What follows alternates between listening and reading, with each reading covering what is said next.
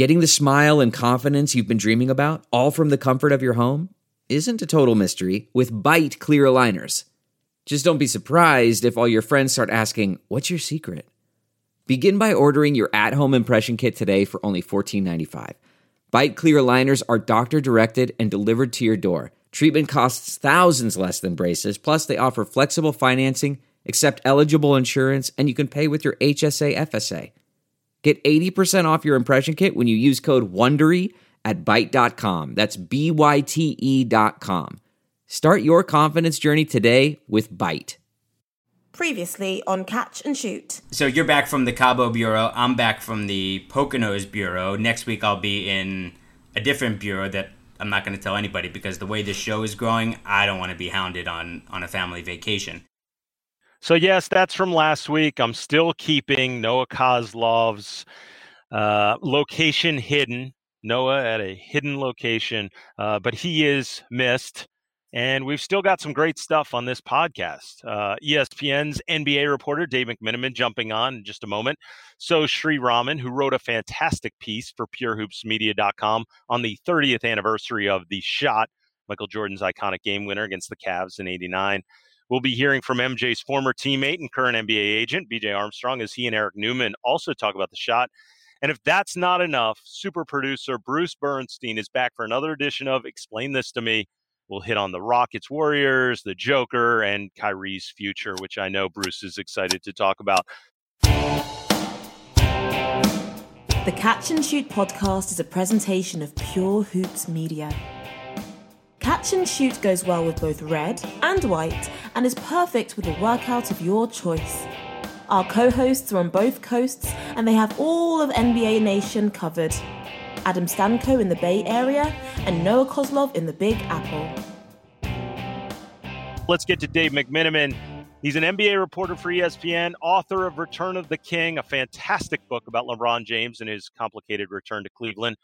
He's also the owner of one of the sweetest jumpers in Radnor High School hoops history. And full disclosure, I consider Dave to be a, a brother of mine. We've known each other for a long time. We even co hosted the NBA Today podcast together for ESPN for, I think, like two episodes. But in spite of my obvious bias, I still think he's one of the best NBA reporters in the business. Dave, I'm going to start out by asking you how many books do you have to write before I can get a mention? Uh, Adam, you know what? I, I, think somewhere around a dozen, Baker's dozen, I could get around to you making the uh, the, the prologue where I, I mentioned the people in my life. If okay. I can get to book number thirteen, where I'm writing about you know the magical 2000 2001 Radnor High School boys basketball season, I'll make sure to to mention you in there. Okay, okay. The the the Mark Leone life story. I think that book will be called. so Dave's joining us from a, a hotel in in Toronto right now. Uh, I won't give out Noah Kozlov's uh, location, but I will give out out Dave's. But Dave, I, I saw the piece that that you just recently wrote about Joel Embiid and the Sixers and how they've sort of brought the the training room almost, you know, the the the rehab room almost to to center court at the arenas that the Sixers play at. And for people that have been, been to games before the Sixers play, they've they've seen this. I'm curious for this story, for others, how do you find stories to write about?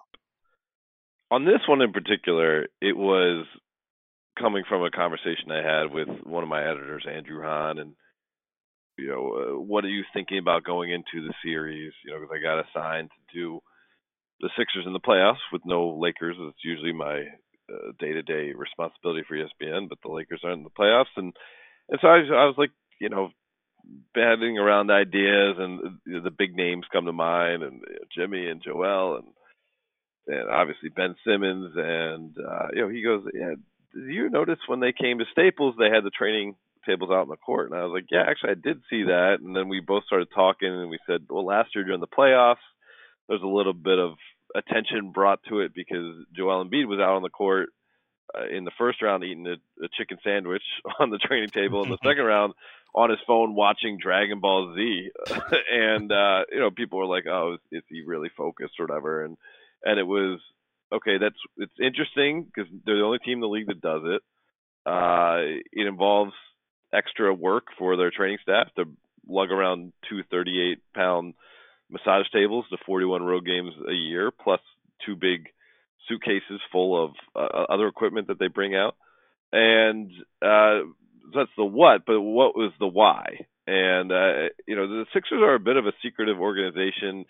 Uh, I'm not sure if this comes from ownership on down or if it's because of you know the amount of injuries they've had. You know, just about every single rookie they've had the last five years ends up getting hurt, and so maybe mm-hmm. that's why they don't want people talking to their training staff. But uh, it was uh, more difficult to find this information than you would have expected because it, you think it's just a quirky sco- story, uh, and it turns out that part of the reason I think they didn't want to talk about it is because they do it for Joel Embiid, and and it's not just for training purposes. Uh, for lack of a better term, it's for like babysitting purposes.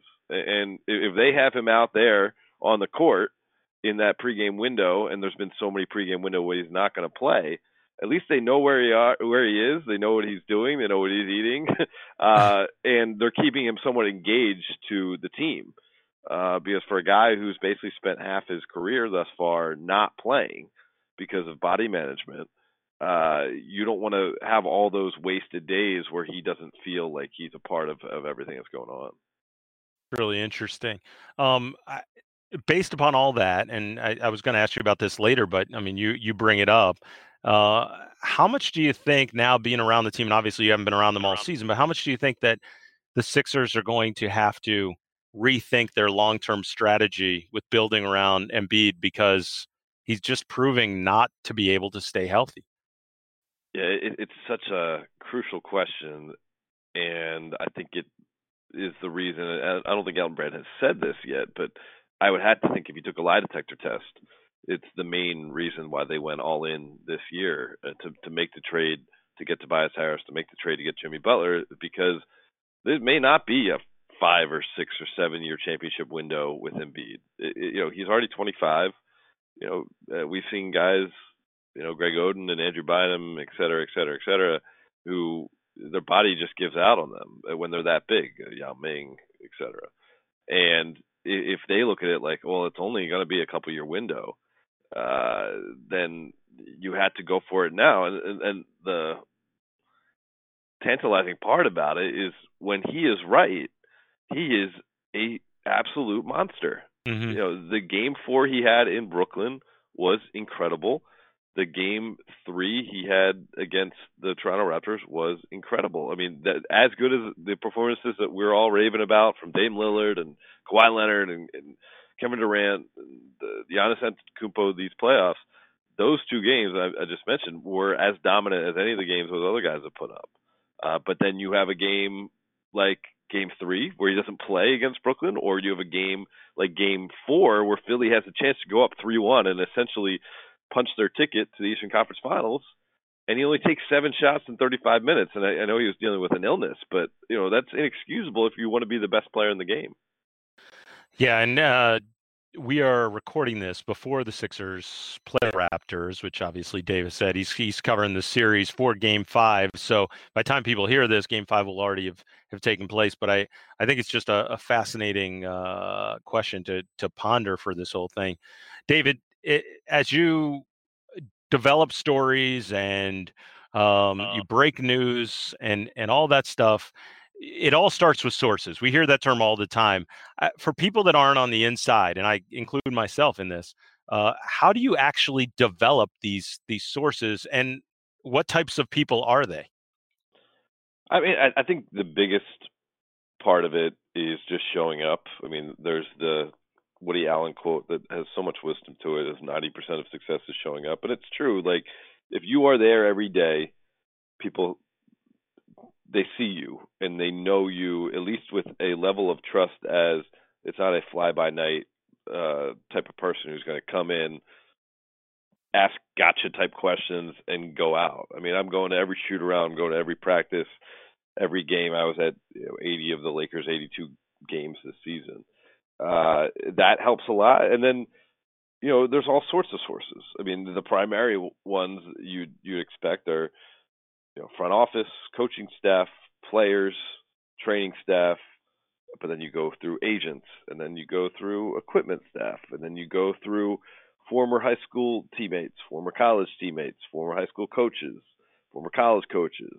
Um, you know, anyone who has authentic information to the world that these guys live in. Uh, you can talk to now, but you have to be able to know whether this is a person who, you know, you, sometimes you read in a story a source close to so and so. Well, that's kind of a nebulous term, and that could fit a lot of people but perhaps the people you would apply it to you could do incorrectly because it wouldn't be accurate and so you know it, that is where the judgment comes in i mean it's one thing to be able to get people to talk to you that's that's a huge part of the job once they are talking to you then you have to determine whether they're trying to spin you whether their information is strong enough to speak on somebody else's uh, behalf uh, or whether it's just kind of a, a kernel that you're going to sit on and then try to bring it up in, in a subsequent conversation with somebody else to try to find out, uh, you know, the real truth of, of the matter. When you're sitting on something really big and you're about to break a big story, uh, how many sources are you typically going through before you reach the point where you say, okay, I'm going to submit this to the editor. I'm, we're good to go here. I worked on a big Lakers story that ran about a week before the season ended, and I worked on it from the start. Well, really, I worked on it from the start of the season, but I got the kind of intention uh, over the All Star weekend um, through the next six weeks. Outside of my day to day responsibility, that was the biggest thing on my plate that I was working on. And I probably talked to, I mean, a good 25 people for that story. Um, wow.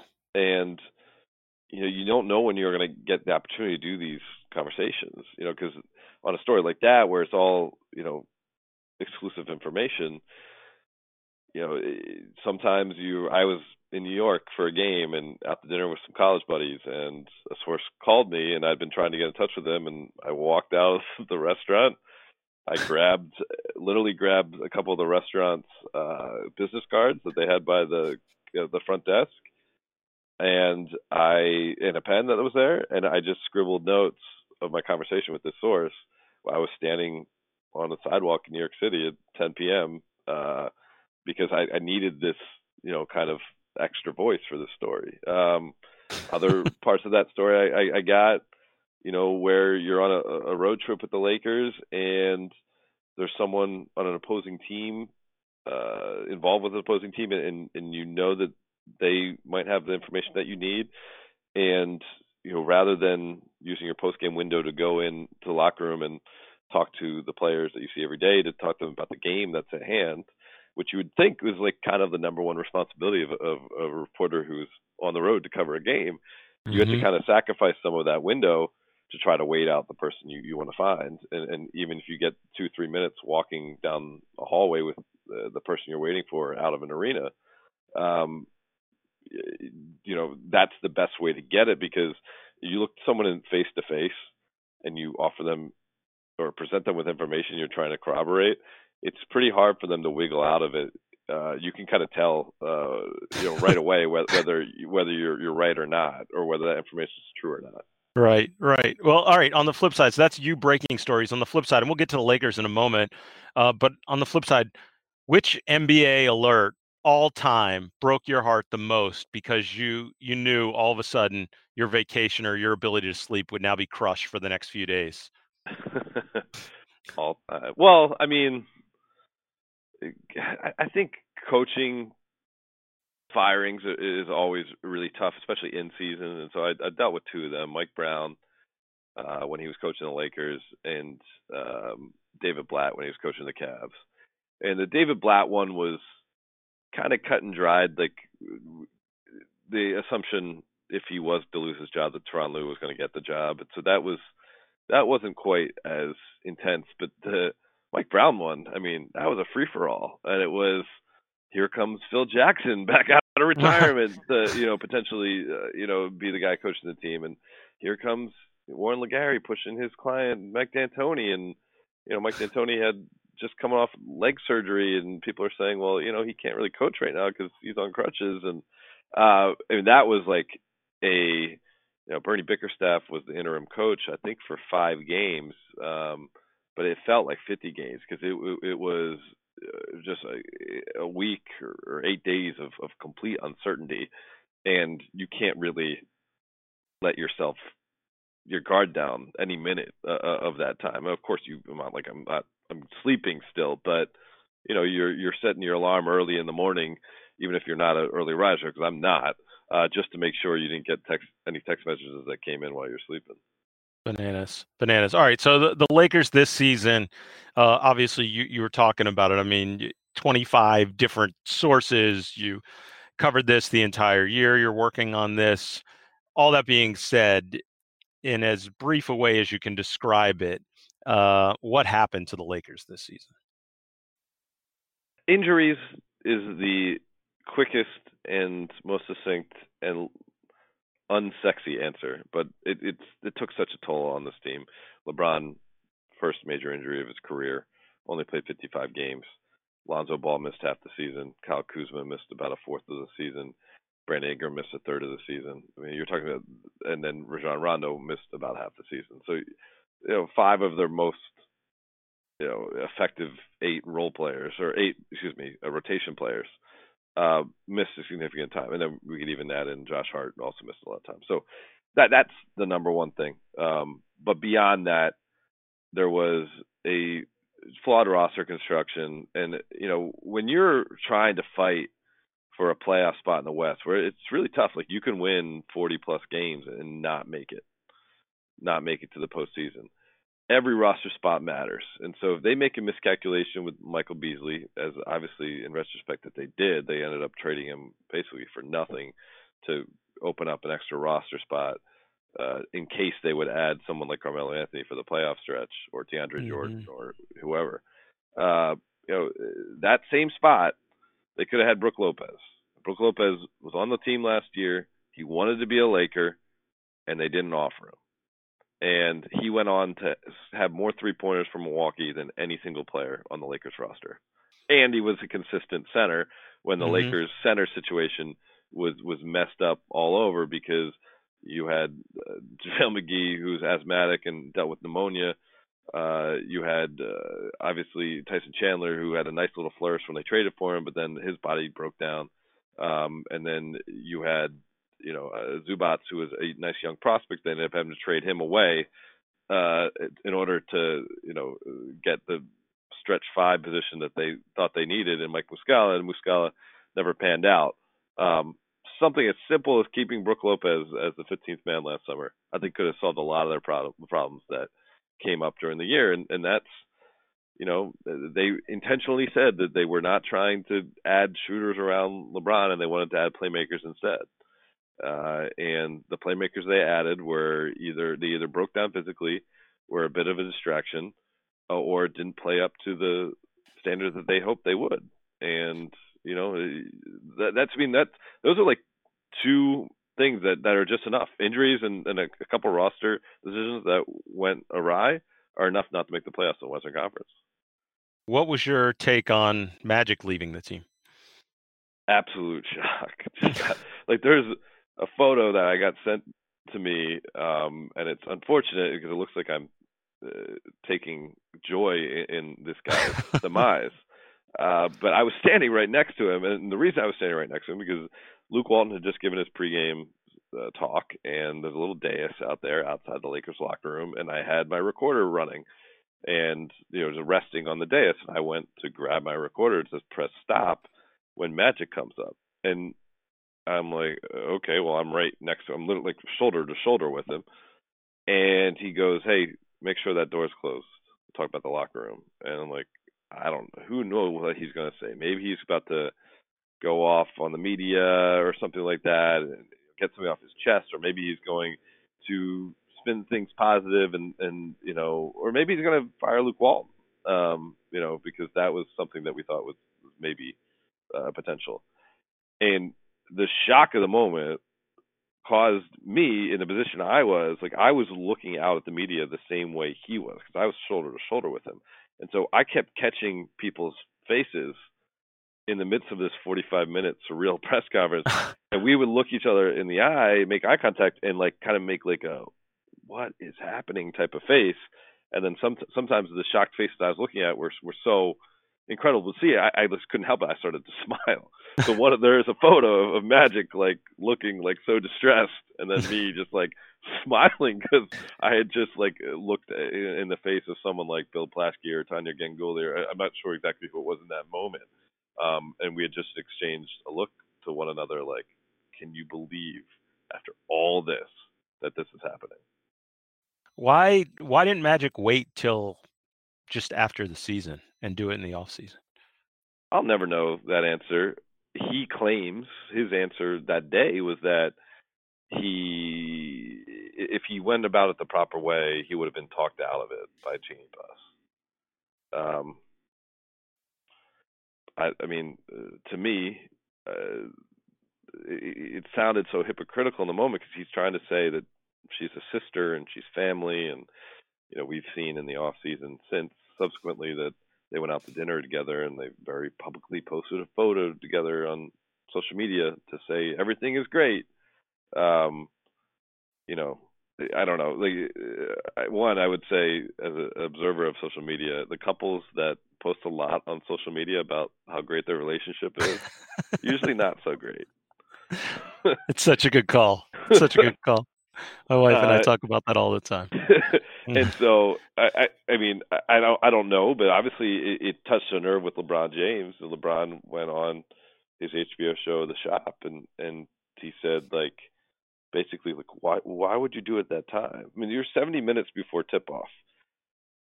Everyone involved, the Lakers, is, is there for one reason. It, it's basketball at the end of the day, mm-hmm. and so Magic put his own path or his own announcement above like the most germane thing was to try to win a basketball game. And now his team is dealing with the fallout fallout when they should be looking at the scouting report of Portland.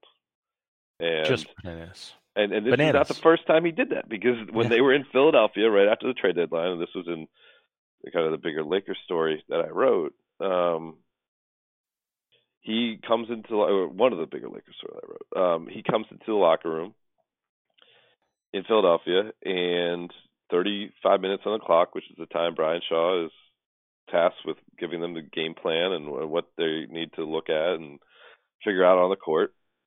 And he gives a speech, something along the lines of, "Well, the trade deadline has passed. I just wanted to be here to see you all, say hi, and, and let you know that the fact that you're still here in this locker room as a Laker means that the Lakers wanted you more than anybody else did.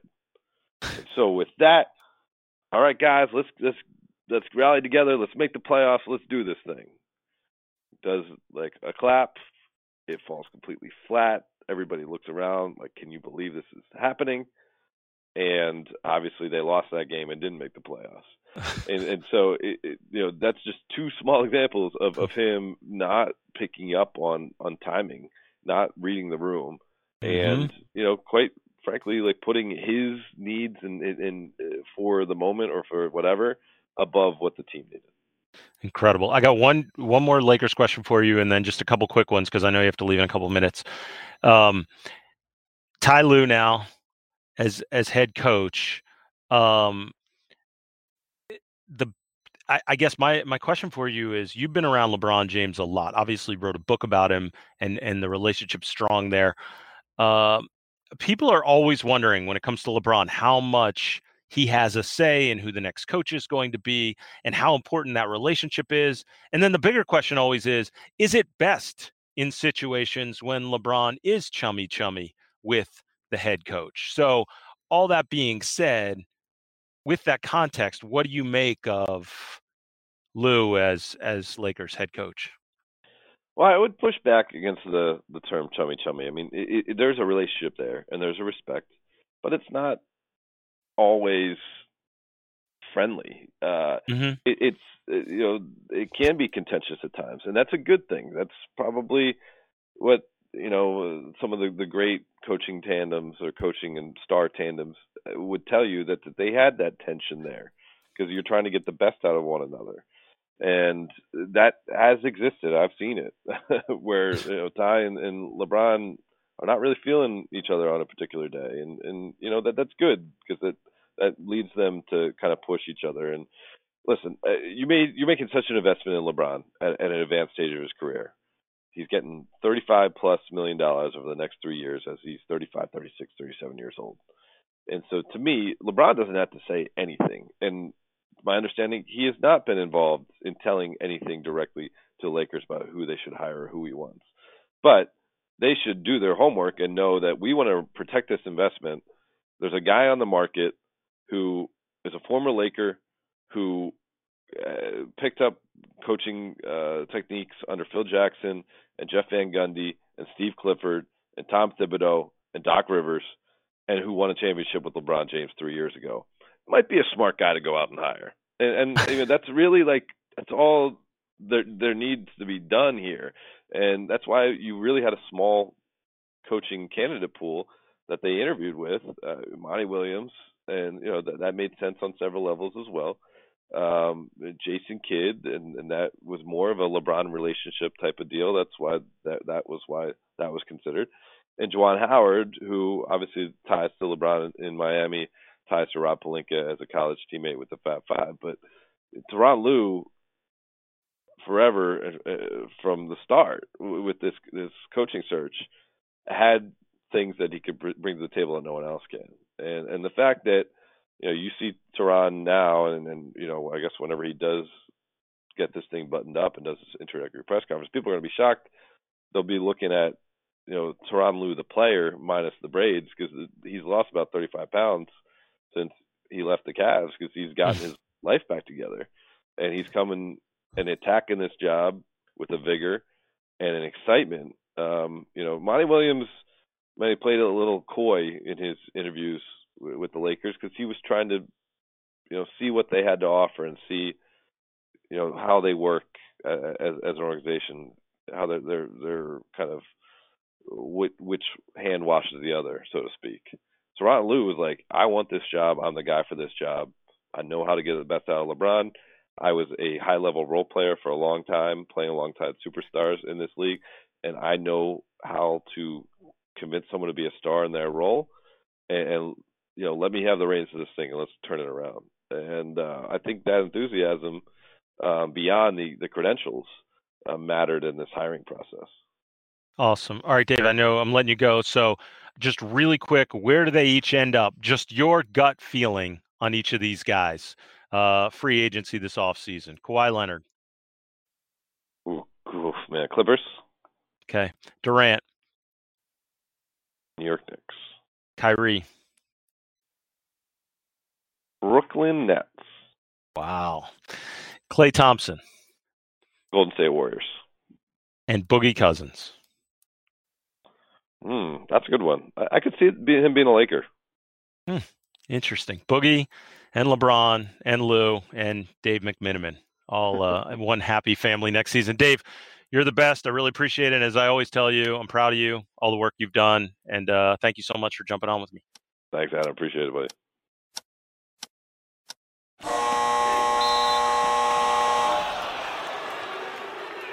Really appreciate Dave McMenamin for jumping on. Uh, more guests on this podcast. Here are the guys from Pure Hoops Podcast. Remember, this is the 30th anniversary of Jordan's iconic shot, the shot, uh, which uh, beat the Cleveland Cavaliers and sort of set the wheels in motion for the Bulls dynasty.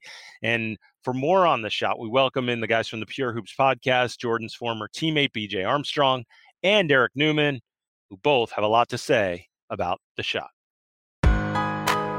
May 7th, 1989, 30 years ago to the day, Michael Jordan hits the shot against the Cleveland Cavaliers. BJ Armstrong, Eric Newman from the Pure Hoops podcast, breaking down this incredible moment. And BJ, obviously for you, you arrive in Chicago the following season. This such a huge moment for Jordan and the Bulls as this helped propel them forward in the playoffs as they made their first conference finals run in 89. You then get there the following season. First off, what are your memories of the shot by Michael? Well, I, I think this is kind of where the legend all began for him in his legendary career, and that was the first of many. You know, the incredible shot versus Craig Ehlo. You, I mean, you saw it over and over again. I remember watching that in college and thinking, even back then, that, that was an incredible shot. But just seeing it over and over again and having the opportunity to play with them and play against those many of those players that were on the court at that time, how incredible of a game that was, but more importantly, how incredible of a shot that was by by one of the one of the most amazing players to ever play the game. What a lot of people don't realize about that series was the Bulls were a six seed underdog. They had lost six times to Cleveland that season because back then, before the next round of expansion, you played uh, your interconference teams and division uh, opponents six times. They lost all those games. Michael guaranteed a game four victory at home to close it out and lost uh, as he missed a, a, big shot late and some free throws. Just to go on the road and and and make that happen. What do you remember about arriving in Chicago off of the momentum of that moment the season before? Well, you know, the one thing about Michael that uh, that I quickly learned is that you have to have a short memory. Um, and what you did the year before or what you did last quarter really didn't matter. It was just all about living in the moment. And you know, Michael was beginning to. I think when I arrived there, that was the, he was just beginning to learn how to integrate his talent, if you will, into the to the system of the team. Um, because he was so magnificent as a player. I mean, individually, he could just do anything he wanted to do, but he was beginning to understand how to integrate his individual talents and take over games during various moments and, and really play from a different level, from a different viewpoint. So, um, you know, I, like many of the players during that era, benefited from his ability to kind of figure out how to win games as that became priority number one, two, and three for him uh, as he reached that phase of his career? I mean, I think I know the answer to the question already, but that's got to be the moment where he forever would say, Give me the ball and get out of the way in the final moments. Do, do you recall the first time being his teammate in the crunch where it was in the huddle? It was simple give Michael the ball and, and, and just he's going to win the game for us? Well, you know, I, I remember this moment. It was a very playing with Michael was was was always uh, it was it was very difficult, especially early in my career because he was so good, right? You know, you he knew how to erase mistakes. He could solve problems during the course of the game. But I re, I, I, vividly remember we were in Miami and Michael. I threw Michael the ball and I went to set a screen the other way. And Phil Jackson, the next play down, he calls a timeout. And he called a timeout and he just started screaming at me. He said, It's not time. And he just spends the whole timeout screaming at me. And he kept saying, It's not time. It's not time. And finally, at the end of this like two minute rant, I go, Not time for what? Like we scored, the game was going good. He goes, It's not time to leave him in isolation.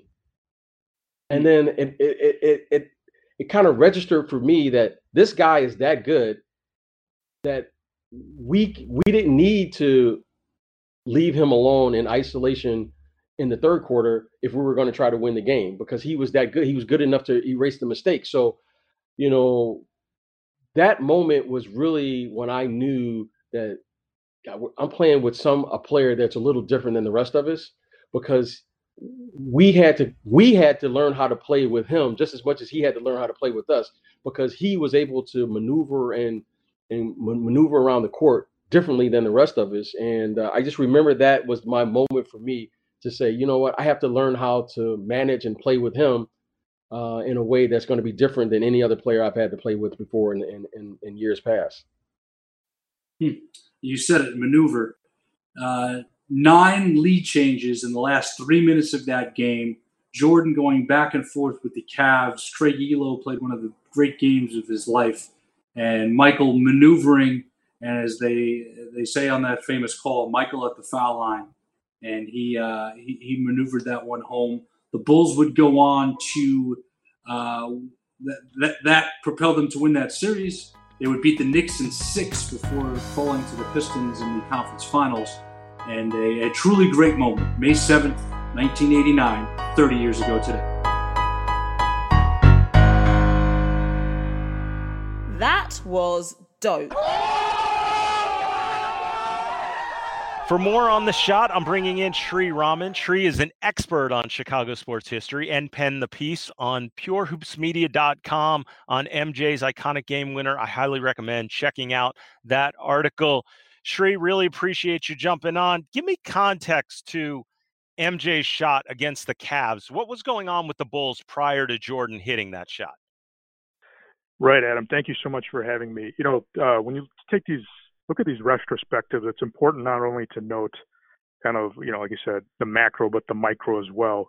And the shot not only told a tale of, you know, basically what happened, what transpired afterwards, but equally important, like, you know, just alluded to in the question is what happened before that. And, you know, I think a lot of this was this LeBron Michael debate that seems to be perpetual these days there seems to be this kind of an aura of invincibility around Michael Jordan's legacy, uh, mm-hmm. kind of like you know his uh, come out blemishless record, so to speak. But I think the shot really kind of sheds truth on the fact that that was a that's a fallacy. And heading into this particular game, this game five, not only were the Bulls struggling down the stretch of the regular season, they lost eight of ten.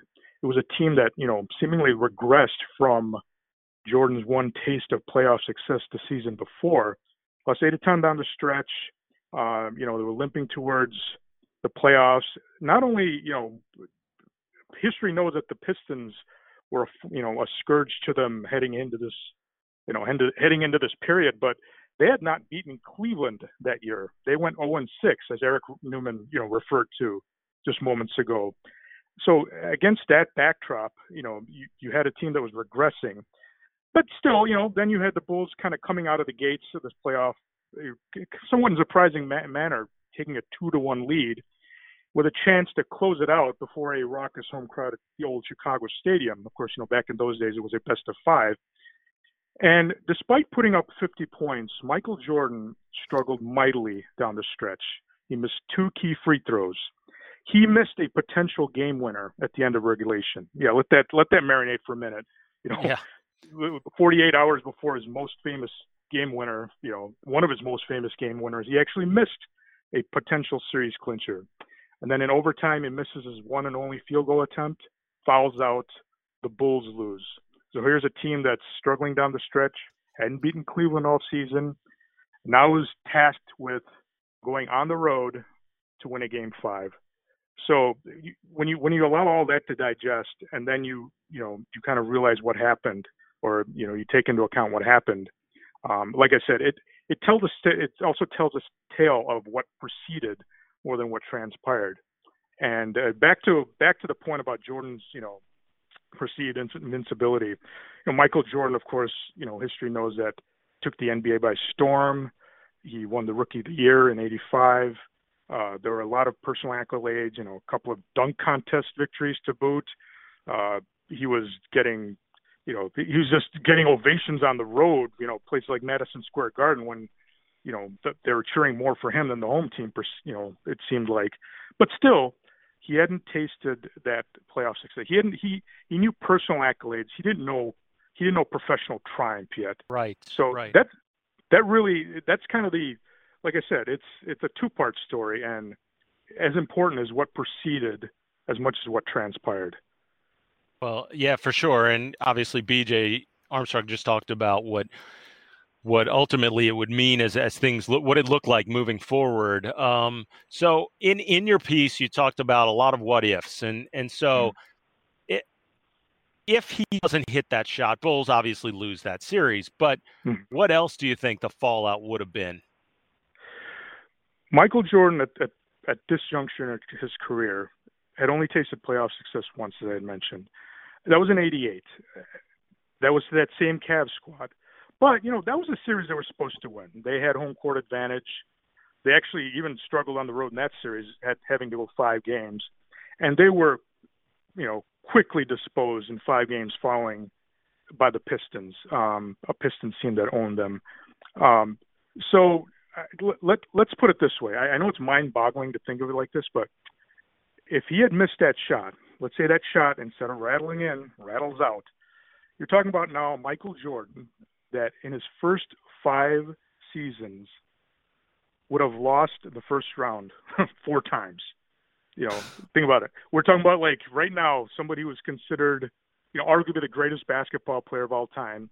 He's one of the he's one of the most uh, celebrated athletes globally. We're talking about 1989, May 7th, on a May 7th afternoon. That shot rattles out.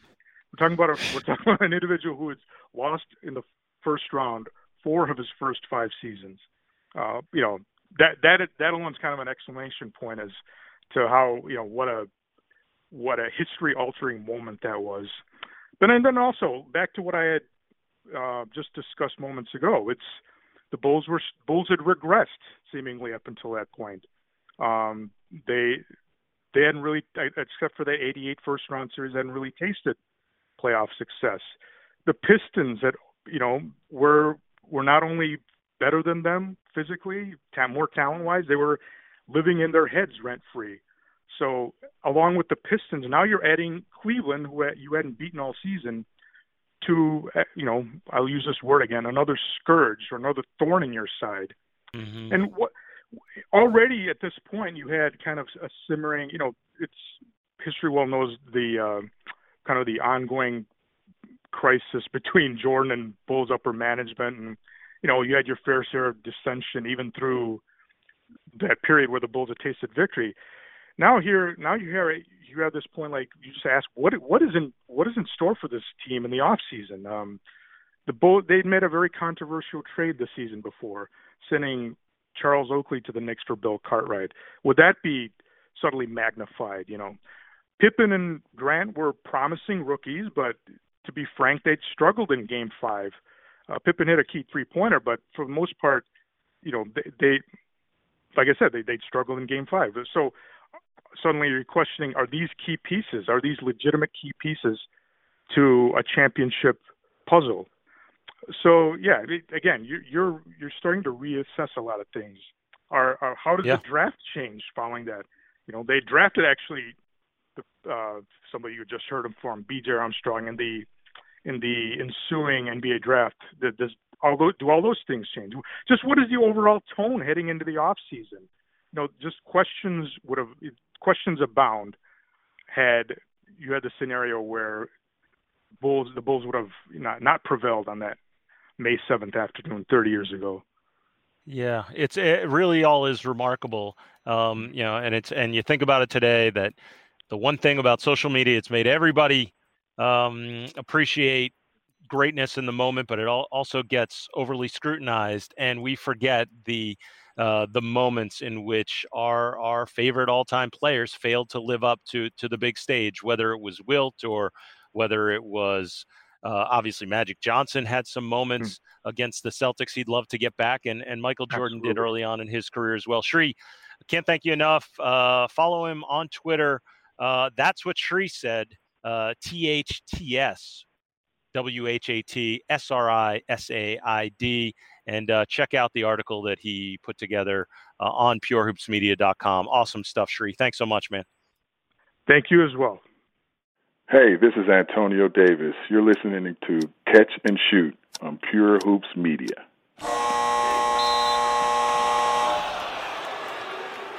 Well, since Noah Kozlov is off vacationing in his undisclosed location, having the time of his life, and too busy for me, and not just me, but also our production staff, Scott Turkin and Bruce Bernstein. I need someone to do explain this to me. And Bruce was so good a few weeks ago on it super producer Bruce Bernstein, the former head of NBA for ESPN, is back to do explain this to me. Bruce, uh, I'm excited to get you back on the on the podcast, hearing your voice again.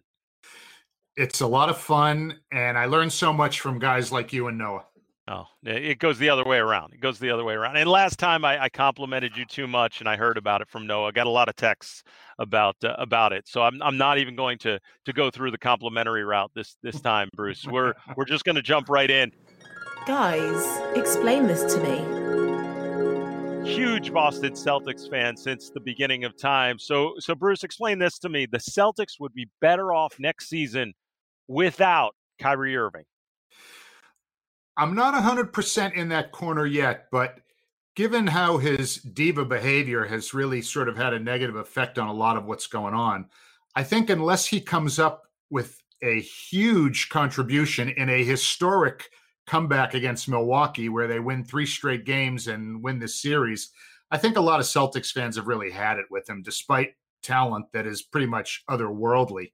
Um, I think Rozier is a very good player. He's certainly no Kyrie Irving. But if you think about it, is it possible that if Kyrie leaves and they make the Anthony Davis deal, then AD comes to Boston as the clear alpha dog, as opposed to joining quote unquote another man's team, as some have accused uh, KD of doing in Golden State. So if AD and uh, Terry Rozier were able to work together, that's the only scenario where I think losing a talent like Kyrie kind of makes Boston better off. Yeah, it'll be interesting to see how it all all shakes out. But I think you bring up a really good point that Anthony Davis would almost come in with a clean slate, and all those other guys would defer to him, uh, much like they've deferred to Kyrie. Uh, whereas I don't know how that balance of power works out. If Kyrie Irving stays in Boston, they were to find a way to get Anthony Davis in uh, which obviously they had to wait on. They couldn't do it until this offseason, they eh, needing uh, Kyrie to, to stick around. I'm fascinated to see, but Dave McMenamin thinks Kyrie Irving is going to be a Brooklyn net next season. So, Bruce, uh, you might have to get used to the idea that he's no longer a, a Celtic. Well, D'Angelo Russell might have to get used to the idea that he's now second fiddle. So we'll see how he handles that. So, Adam, explain this to me. Mike D'Antoni's coaching job is being underappreciated. Absolutely. Absolutely. And all the talk of this Rockets Warriors series, I think the one missing piece that people haven't really brought up enough is that Mike D'Antoni has done a heck of a job. And, you know, the, the controversy at the beginning with the officiating and the way that the, the Rockets were handling that and the guys were sort of becoming unglued. They couldn't hold it together. They come back to Houston and what he has done in terms of spreading the floor, doing everything they normally do, but forcing Steph Curry to play defense on every single possession. They are trying to find ways to isolate Steph Curry. What does that mean? Well, James Harden is going in pick and roll situations at the start of every play. And on the first screen, Steph is showing a lot. But as they continue to do that and they rescreen and rescreen, at some point, Steph is being forced into a switch. And as soon as Harden sees that, he attacks Steph. If Chris Paul gets the ball and sees that he has Steph Curry on him, he attacks Steph. And same thing with Eric Gordon. And I think what it's done is wear down Steph Curry physically and emotionally. I think psychologically, it's taken a major toll on Steph. I think that's why we've seen some of the pure, poor shooting numbers. I think that's why Steph has has really struggled to just not be himself, not be this guy that's dancing around and happy and free. And you're seeing just a different mind state from him. I think it'll change as the series goes on, but I think what D'Antoni has done physically and emotionally to Steph Curry, I think has been one of the major keys to this series. I don't think he's been getting enough credit for it. And I think the other big key to this series, I mean, look, Harden and Durant pretty much cancel each other out. Eric Gordon has been the X factor in this mm-hmm. series. Mm. He's averaging 23, which is up eight points a game from his regular season, or up seven a game from his regular season numbers. He's shooting 35% on threes, and Curry, and he's averaging 23. I think I said that. Curry is averaging 21.3. Okay. And he's making only 26% from long distance. So it's pretty obvious that, at least in the past three games anyway, Eric Gordon is outplaying Stephen Curry.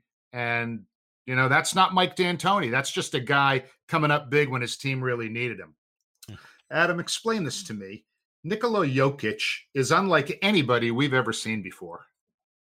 He he is unique. I recently learned that it's uh, proper grammar to just say unique. No one can be very unique.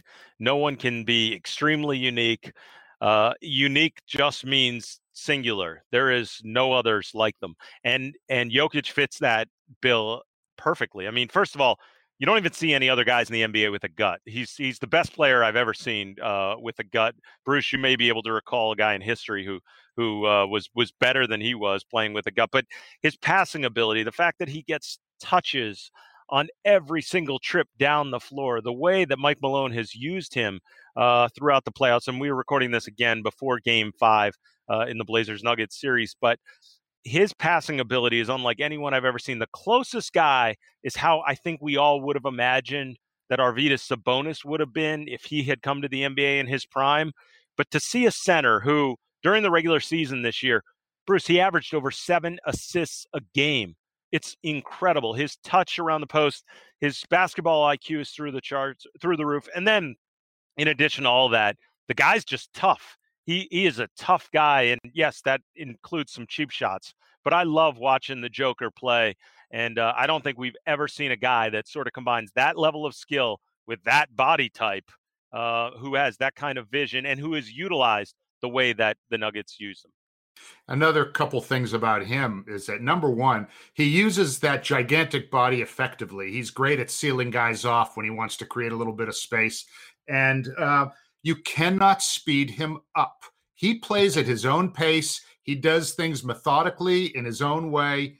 And um, it's just really, uh, really, really unique. There's nothing more to say. you can't be really, really unique. Again, he's really, really, grammar. really he's, unique. Then he's just unique. really, really, really, really unique. uh, Bruce, really appreciate uh, you jumping on for this. Uh, as always, uh, I think once again you crushed it on explain this to me. We we might see another Wally Pipp situation. We'll have to ask Noah what he thinks of your performance uh, when when he returns. Um, also, huge thanks to ESPN's Dave McMenamin. Thanks to ESPN for even allowing Dave to uh, jump on the podcast. Chicago sports expert Sri Raman.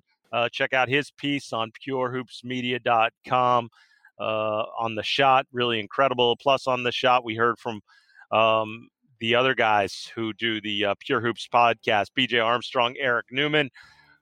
Check out their podcast. Check out the Mike Wise Show and Buckets, Boards, and Blocks with Monica McNutt. Obviously, if you're listening to this podcast, you're a big hoop head, so you'll want to check those out. Great podcasts. And uh, of course, we appreciate everyone on the Pure Hoops Media team. I'm Adam Stanko. You can follow me on Twitter at Naismith Lives. Can't wait to get my co host, my friend back, Noah Kozlov. We want to hear about his trip. He's on Twitter at Noah Kozlov. And of course, you can follow all of the things we're doing at Pure Hoops on Twitter, Instagram, Facebook, or on our website at purehoopsmedia.com. As always, thanks for listening, subscribing, and telling a friend about the pod. We really appreciate it. The Catch and Shoot podcast is a presentation of Pure Hoops Media.